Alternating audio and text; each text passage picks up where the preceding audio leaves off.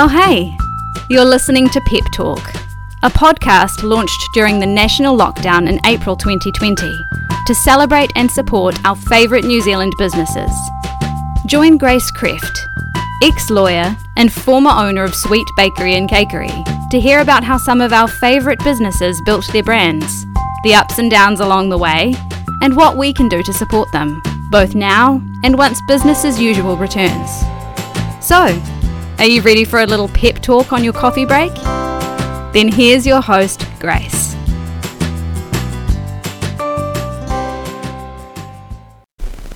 Morena, everyone. Welcome to a new topic chat on Pep Talk today. So, I've done a few of these topic chats myself so far. Uh, if you've caught up with them, you'll know that the first one was all about overcoming starting paralysis, and then the second one was more about like practical uh, steps that you need to take to start a business or project. So, now we are on to my third topic chat with me, and so we're going to cover growing, growing your business or project. It kind of feels like a good next natural step in that kind of business journey. And as you guys know, I do like things to be nice and orderly, and if there's lists involved, even better.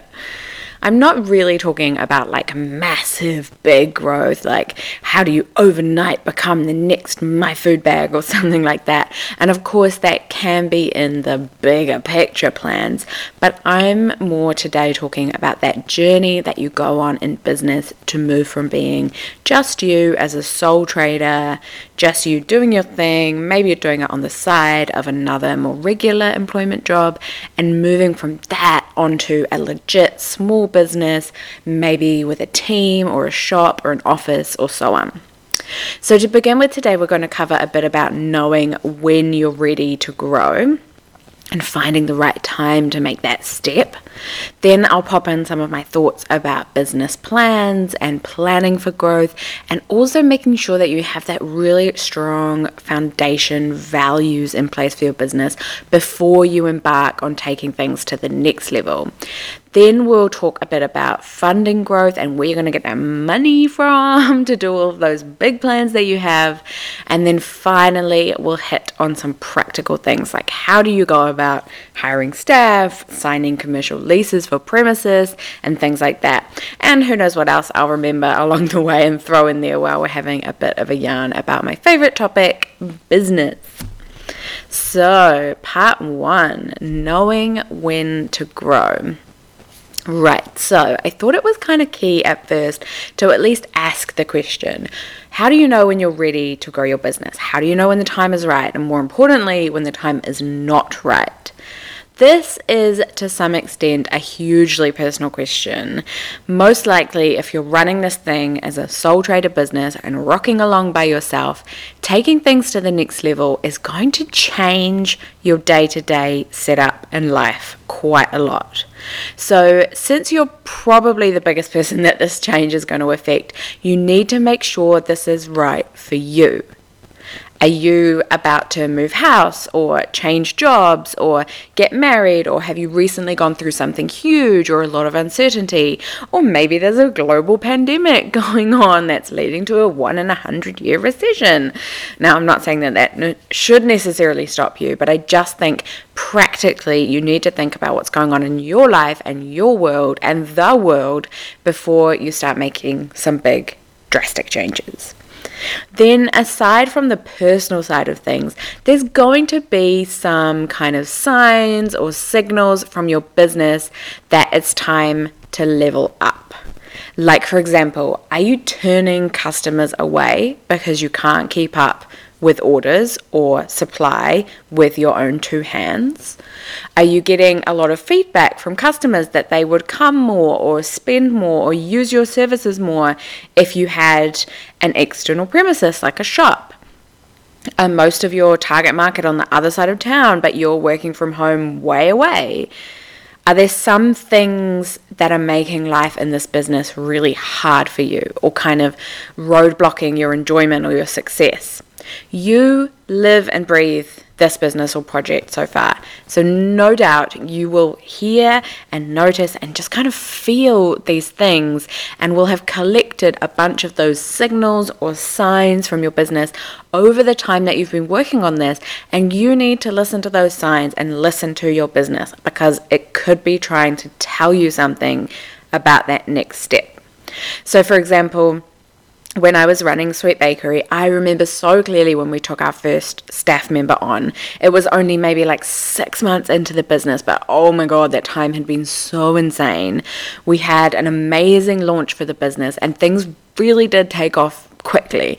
And I mean, of course, that's really good thing, but it does bring with it like a host of challenges, and it kind of limits how much income that we could make because it was only me at that time and I only have so many hours in the day and I only have two hands plus I only have a certain level of sanity to make like hundreds of cakes around the clock and really sleep.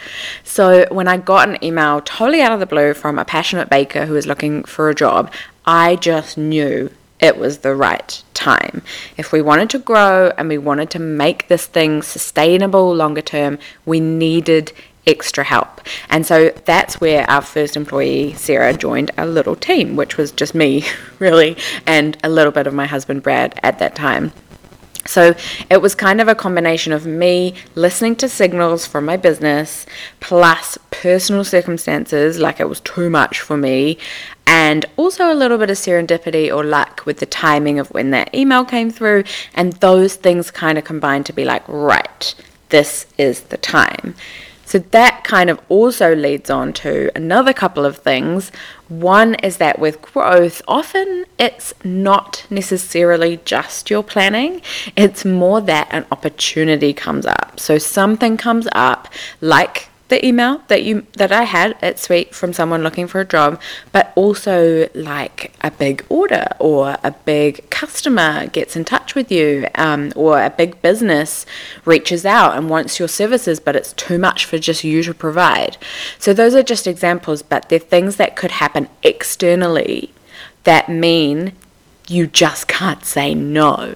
So you haven't really selected the timing, but something's turned up out of the blue that's too good to turn down. And that kind of forces your hand a little bit, I guess, in terms of growing.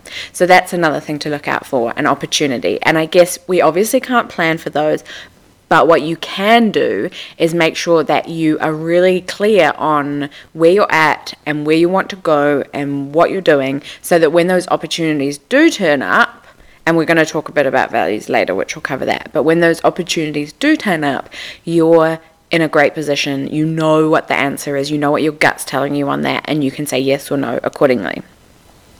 Then there's another thing that I'm going to say on knowing when you're ready to grow, and that is something that I've kind of learned a little bit from experience, and that is be wary of growing for the sake of growing.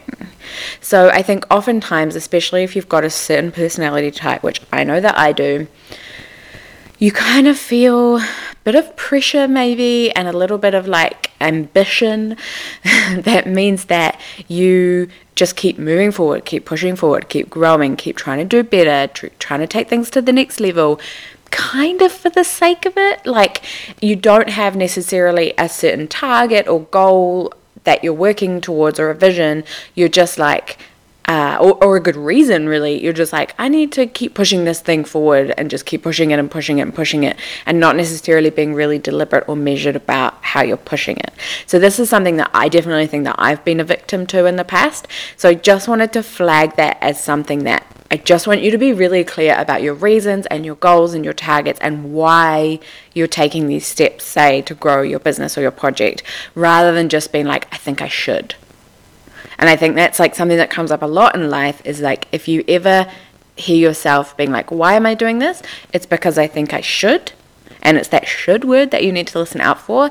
That's often a signal that your reasons aren't right. And you know, often when your reasons for doing something aren't right or don't come from you know the best place then that means that they might not turn out that well so yeah a little bit of a red flag there and then the final thing I'm going to say about knowing when to grow, and this is cheesy, I know, but please bear with me. Trust your gut. And I know, I know, I know, I know it's cheesy, and I know that it's often a lot easier said than done. Trust me, I know. But on the whole, I think if you really listen to yourself, you're going to know what feels right. And a good way to test that, I think, when you're trying to weigh up whether to do something or not, I think a good way to test that is to say, okay, well, then we won't do it. Okay, we won't hire that person, or okay, we're not going to sign the lease to that shop. Let's just leave it and shelve it and come back to it later. Say that to yourself, say that to someone else, your partner or a friend or someone you trust, and just listen to how that feels when you say it. Because oftentimes, taking something off the table, even hypothetically, is a really good test of what you truly, really deep down feel and know is the right thing to do. Okay, let's move on to part two. So this is where we're going to talk about about planning for growth. So this is going to come as no surprise to you if you've heard some of my chats before or know me that I'm very fond of planning because planning and lists are among some of my favorite things in life. So, firstly, you need to plan for where you're going. You need a roadmap at least a rough roadmap. Like this doesn't need to be set in stone. It can change as you grow and you learn and opportunities come up, but you need at least a rough plan of where you want this thing to head and how you think you might get there. So you can keep this really high level. You can do just like year to year. So like year one, hire first staff member. Year two, open a retail shop. Year three, um, overseas uh, expansion. I don't know. Maybe don't do that in year three. But that just gives you an idea. Like you, you need to have that bigger picture, crazy big goal right at the top of that plan, and then work back from there. And when you write that big picture goal right at the top of that plan, write it in the present tense. So, for example, it is 2025 and we are the biggest shoe shop in New Zealand and we're currently opening our first shop in Australia. So have that at the top as the big, hairy, audacious goal, five or so years out, and then work back year by year from there. And that kind of gives you the roadmap, like super rough. And like I said, this might and probably will change, probably many times, let's be honest. But it's important that at any one time, you kind of roughly know where you are on the plan and where you're heading. And that really helps with making decisions and executing things to help you get there because you can assess decisions and assess opportunities with that roadmap in mind, but also in a more woo woo kind of way, having that visualized goal or goals in mind is going to help make it happen in a, like a airy fairy visualization, know where you're heading kind of way, which I did talk a little bit more about in, in my first topic chat, so you can catch up on more of that there.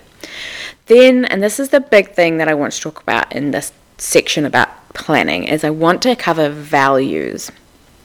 So, when you're small in business and you're just starting out and it's just you, often these values aren't like, you know, printed on the wall like a motivational poster.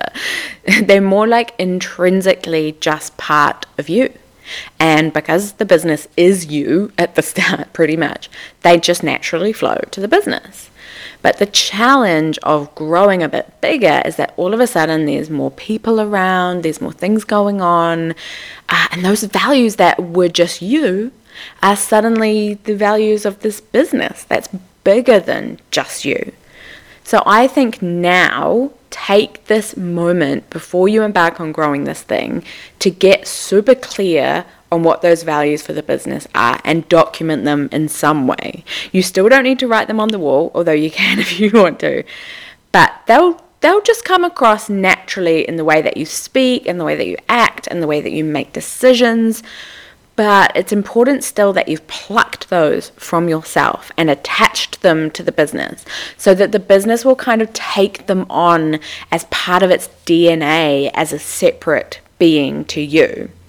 Plus, it's super helpful to have those values in your mind as you're growing because it helps you make decisions and it helps you assess opportunities, like I said, and just basically like how you behave day to day. It will 100% help you grow a stronger and more successful it will 100% help you grow stronger and grow a more successful business without a doubt.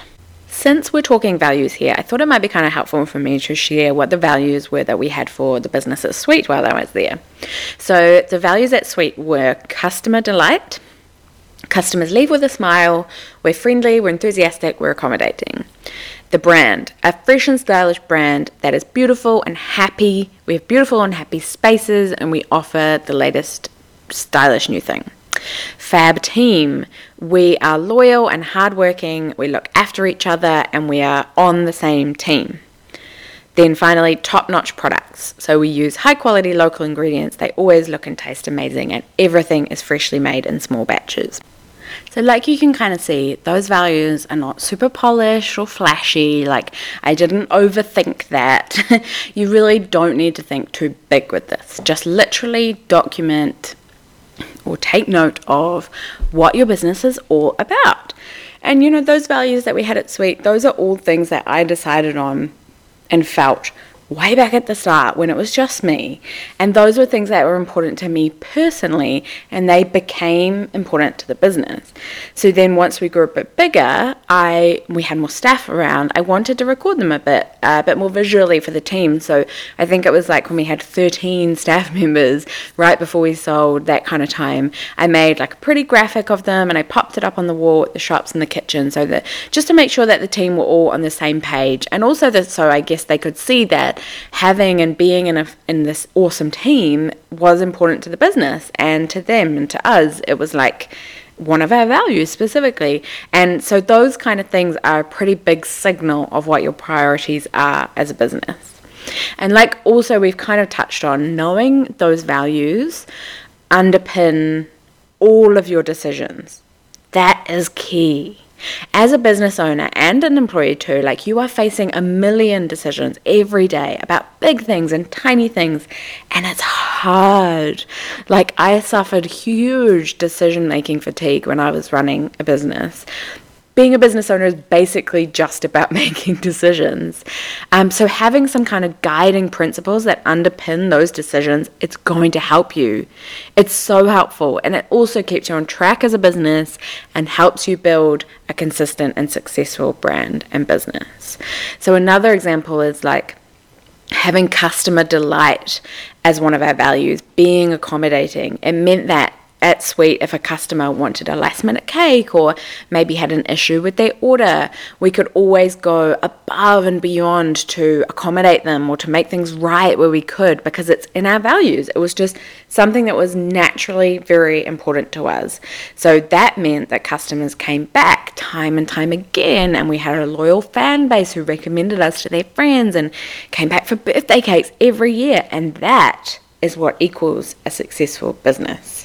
So that's just a small example, but my point there is just know your values. Document them somehow in your own way and let them help you make all of those decisions you're going to have to make as you grow. All right, part three. Enough of the woo woo values and time to talk about finances and financing growth. So, because you might be thinking at this kind of point, like growing is all well and good and that's fun, but how are we going to pay for this? Which is a very good question. I mean, not all growth requires upfront cold hard cash. For example, uh, hiring a team member so that you can make more product or take more orders or give better customer service, say. Then, all going well, the increased customers or orders or sales you get from that should cover your increased costs from their wages. But even then, you might need a little bit of money in reserve just in case that kind of uptake is not immediate to cover the gap, say. But if you're looking to do a reasonably big step like opening your first shop or getting, say, a gym premises if you're a personal trainer, you're going to probably need some lump sum cash to pay for some stuff like the fit out of the space, compliance costs like food licenses, and possibly paying some rent up front if that's what your landlord requires. So, I'm not going to talk too much or be too specific about money because, like I've mentioned before, it's not my area. Anything I speak about is purely just from my own experience, like things that I've basically just learned and made up as I went along. Uh, but generally, like high level, how you get that money kind of depends on your business structure and also on what level of debt you're comfortable and able to take, for example. So, some really high level options of what it might look like or ways that you might get money. You might, one, uh, save up your own personal funds to contribute and then send them over to the business as what we fancy in accounting call funds contributed. so, ask your accountant, that's where you're putting your own money into the business, and there's special ways to account for that. So that's a nice, obvious, easy one. Save up your own money and use that uh, to contribute. Number two, use the profits that the business is making and reinvest them back into the business. So that's great. That's ideal. If your business is making more than enough to cover its costs, it's making a little bit of extra, you've got a bit of profit, you can save that up over time and use that money to fund your growth. So, this is actually what we did at Sweet every time we took a major growth step, which in our case was opening shops, opening retail shops, we purely funded those from profits.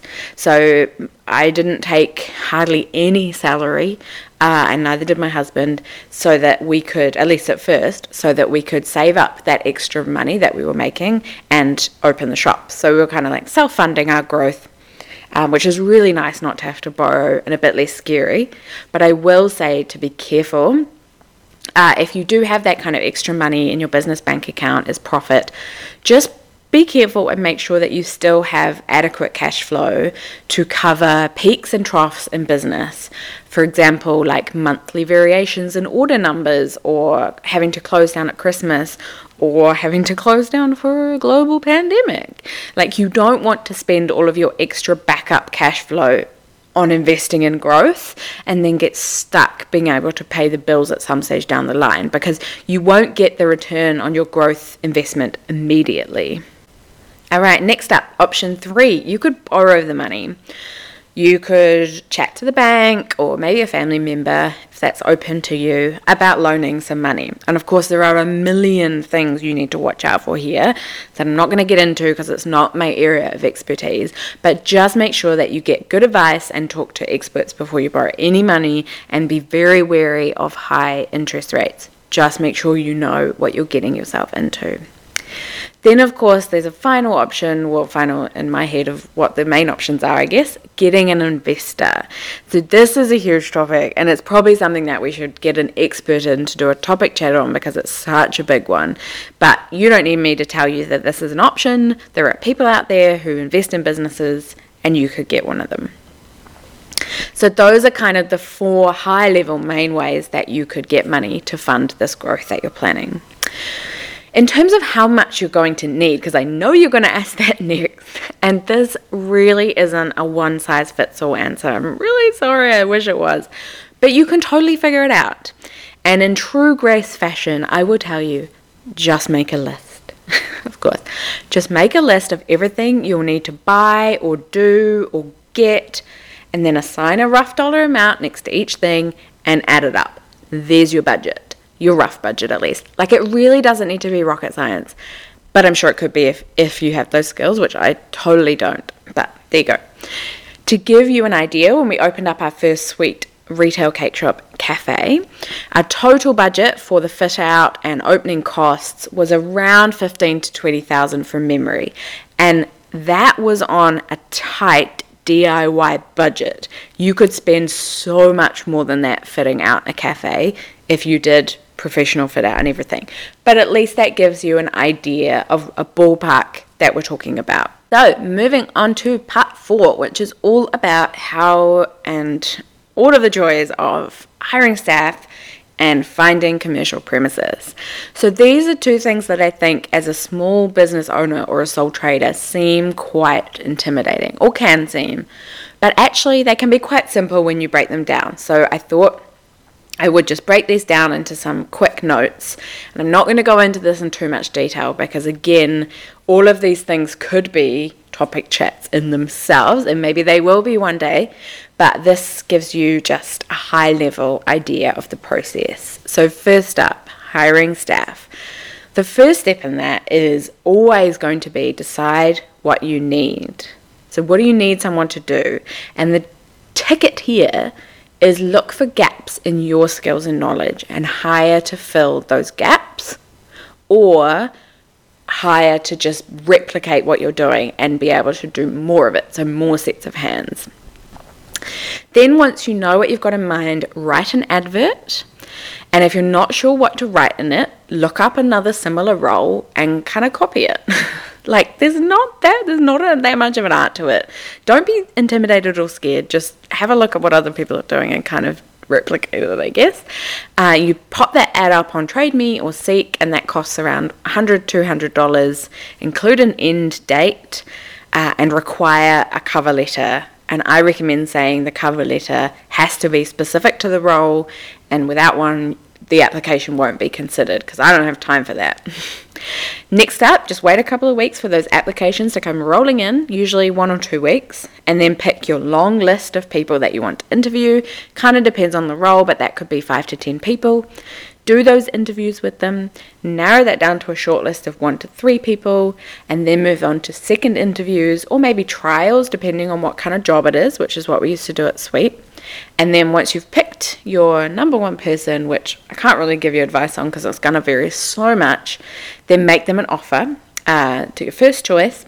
But my tip here is don't tell the other people, the other shortlisters, no. Don't tell them they haven't got it yet until your first choice has accepted because things can change in the in the interim. Once they've accepted, draft up a contract. So there are awesome templates online for this. Look for the government New Zealand templates. Um, they have like an electronic builder on the website that you can you just tick boxes and select things, and at the end it spits out a contract. It's really not scary, and you don't have to have a lawyer do it for you. You also need to get some documents from them. So they need to sign an IRD document and a KiwiSaver document, which again, templates are all online on the IRD website. You just download them and pass them on. Then set their start date. Welcome them to the team, get them to meet everyone, maybe go for a drink or a quiz night or something to get everyone together train them up once they start, and you are away. so I know I really oversimplified that. It's a big process, but I think it's kind of helpful just to break down those steps.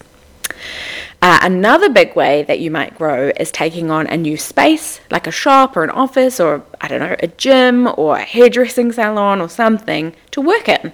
And that is a big, big way that you might grow. So let's talk a bit about the steps for that. So, if you need a space, if you've decided that you need a space, have a look for a premises. So, get searching on TradeMe and Google search and ask people and contact property managers and just ask them. Like, it's actually not as easy as you might think to find a place. So, be ready to be patient and really dig and hunt around. The perfect space, perfect space might not exist. But just make sure you go into that search knowing what you want or you need with a list of priorities, just like buying a house, and get ready to write some pros and cons lists to kind of assess all of the options. Then I'd suggest that you consider what rent you can afford. So do some sums and make sure you know that you can afford to pay the rent every month. And don't forget to factor in power and insurance and water and heating and shared expenses sometimes pop up with the other premises premises premises in the building as well. Obviously, go and have a look around at the space and make sure it's what you want. Then get talking to the agent. So ask them about, or the owner, sorry, ask them about the rent and any special terms on the lease. Ask them what length of lease they want and what rights of renewals there will be on it. So, generally, landlords want long leases because obviously it's easier for them to have a long term tenant. They don't have to faff around replacing you every couple of years. But as a renter, you're probably going to want a shorter initial term so you can see if it works and find out if it's right before you end up committing for like five or ten years. So, ask for like a one or two year lease with a right of renewal if you can. But you know, just see what they say.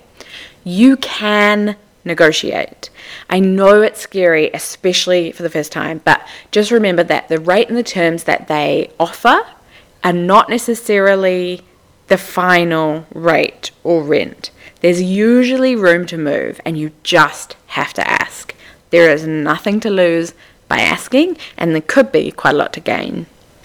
Next up, get some advice. So once you have some info about what they're looking for, seek some advice and talk to some people. So try and think of like a friend or a contact who works in property or has a business and has signed a lease before. Ask them what's sort of reasonable and what they did just to kind of sense check everything.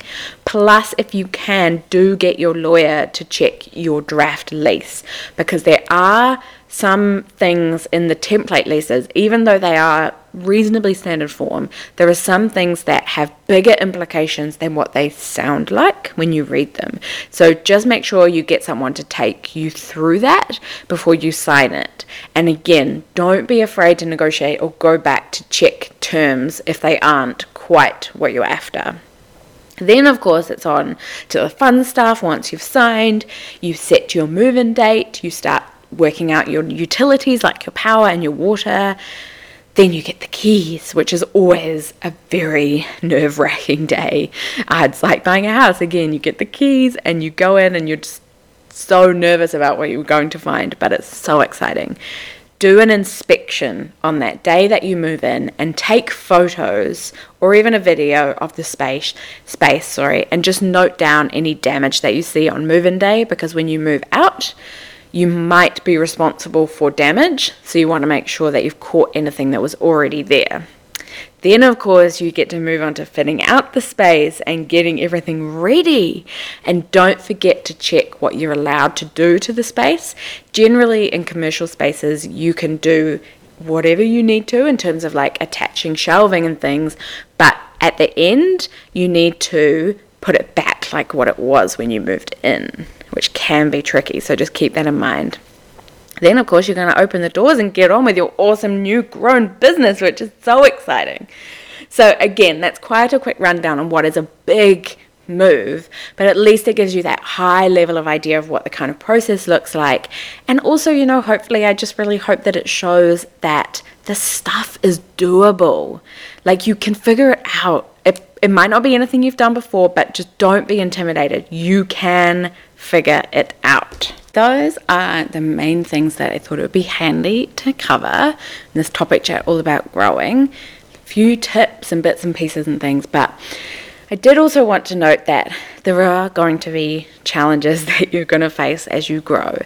Growing pains are a real thing uh, and they're pretty inevitable whether you grow quickly or slowly. I think it was my guest again, again, a while back on Pep Talk who said, some days when you're growing, especially with really fast growth, it kind of feels like you're building the plane while you're flying it. Like you will never have everything perfect and all lined up and all under control, but some days you kind of just roll with it. You know, you're not going to get everything right, but I mean, that's all part of the fun, isn't it? One of the big challenges of growth that comes up a lot on Pep Talk is the growth dilemma, it's called. It's about maintaining the quality of your product and the strength of your brand as you're growing. Because you know, when it's just you, you know everything that happens day to day and you know every customer, probably by name. You can make sure that everything is slick and perfect. But as you start growing, you will find that you're less across the day to day stuff and you're more doing higher level stuff, which is totally good for the business overall. But it does mean that you might need to change things up in terms of how you're going to make sure that you're still maintaining those standards and that quality that's got you to where you are now. I always think no one is going to care about your business as much as you do. So your team members, even the you know the ones that are amazing and are really doing their best, it's possible that standards can slip a little bit. So there might also be temptations on you to kind of cut corners and maybe make some changes to your processes or your ingredients to create efficiencies now that you've got staff and now that you're a bit more aware of how long things take and things like that. So, those are just some things that I wanted to raise a flag about.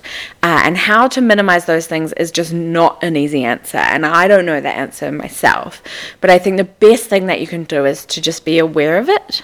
And again, be really clear on your values Because as long as you really dug those values deep into the DNA of the business right at the start, the business should have a life of its own that kind of lives and breathes those values, even as you're growing and even when you're not there every day. Like I mentioned, and I have mentioned a few times before, I always think that most things in life that are worth doing have a bit of struggle involved. Like that's where the magic is. If it was easy to do all of these things that you're going to do, everyone would do it. But we know that's not the case. So just keep that in mind as you're going. And just again, remember to keep those values and goals in mind super clear to kind of steer the ship as you grow it. I'm really wary of ending this chat talking about the challenges of growth because, I mean, of course, there are some. But there's also so many benefits. Like, I mean, the obvious one is that now you'll be able to go on holiday every once in a while and things will keep ticking over. The business won't have to shut down. But of course, there's also that you'll hopefully be making a bit more money for the business and maybe for yourself. Plus, best of all, you will be creating something that is bigger than yourself. Like, there is just huge satisfaction in that. And beyond the satisfaction, it means that you're also likely creating something that has value that you will be able to sell or pass on one day, or it will just keep ticking along, making money for you even when you're not there. So, you know, yes, it's tough going sometimes, especially during these heavy growth periods in business, but it's also pretty wonderful. So please just keep at it and keep all of those big goals you have in mind. So there you go. Time has ticked by and it is time to wrap this bad boy up. But I just really hope that was a little bit helpful, both practically and maybe inspirationally too. I don't even even know if that's a word, but either way, I hope it did the trick. So thank you for listening and please make sure you keep in touch. As always, don't hesitate to tell me about your exciting plans, like your new businesses and projects that you're dreaming of, or your scale up and growth plans. You know I'm all ears and I'd love to hear about it. You can find me on Instagram at peptalknz, plus also via email, which is hello at peptalk.co.nz. Plus, you're going to get bonus brownie points if you leave Pep Talk a review on iTunes as well. So thank you so much, Pep Talk team, and until next time, bye.